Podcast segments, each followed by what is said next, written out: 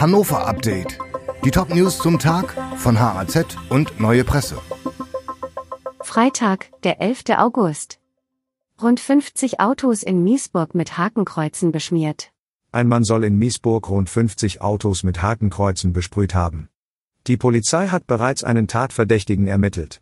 Er soll nachts mit silberner Sprühfarbe in mehreren Straßen unterwegs gewesen sein und auch einige Bushaltestellen mit Nazi-Symbolen beschmiert haben. Die Polizei hat den Staatsschutz eingeschaltet. Die Behörde geht aber nicht von einer politisch motivierten Straftat aus. Die Polizei ermittelt wegen Sachbeschädigung und Verwendens von Kennzeichen verfassungswidriger und terroristischer Organisationen. Dem Täter droht eine Haftstrafe von bis zu drei Jahren. Zoopanorama zeigt Fotoausstellung aus New York. Das Zoopanorama wird für ein halbes Jahr zur Bühne für eine Fotoausstellung.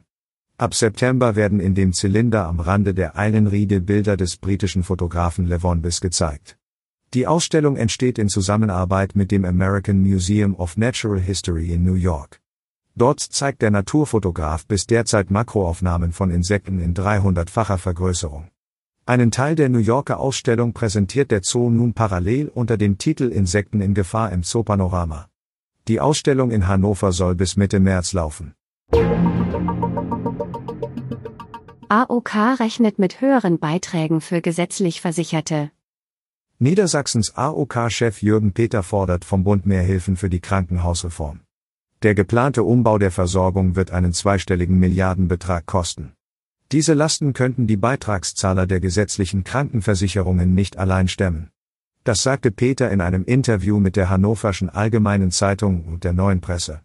Unabhängig davon könnte den Mitgliedern der AOK im nächsten Jahr eine Beitragserhöhung drohen. Um die Kostensteigerungen auszugleichen, müssten die Zusatzbeiträge 2024 eigentlich um 0,2 Prozent steigen, sagte Peter weiter. Leistungskürzungen lehnte der AOK-Chef ab. DAK verzeichnet Höchststand an Krankschreibungen. Die Krankenkasse DAK verzeichnet unter ihren Versicherten in Niedersachsen einen massiven Anstieg an Krankschreibungen. In den ersten sechs Monaten dieses Jahres seien die Zahlen um 72 Prozent im Vergleich zum ersten Halbjahr des Vorjahres gestiegen und hätten damit einen neuen Höchststand erreicht, teilte die Kasse in Hannover mit.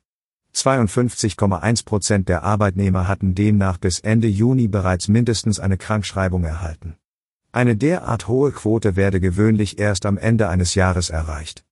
Vor allem kurze Erkrankungsfälle seien häufiger aufgetreten als sonst, hieß es.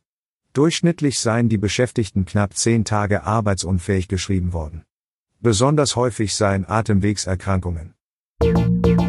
Dieses Hannover Update wurde maschinell vertont. Der Autor der Texte ist Stefan Knopf. Alle weiteren Ereignisse und Entwicklungen zum Tag ständig aktuell unter hz.de und neuepresse.de.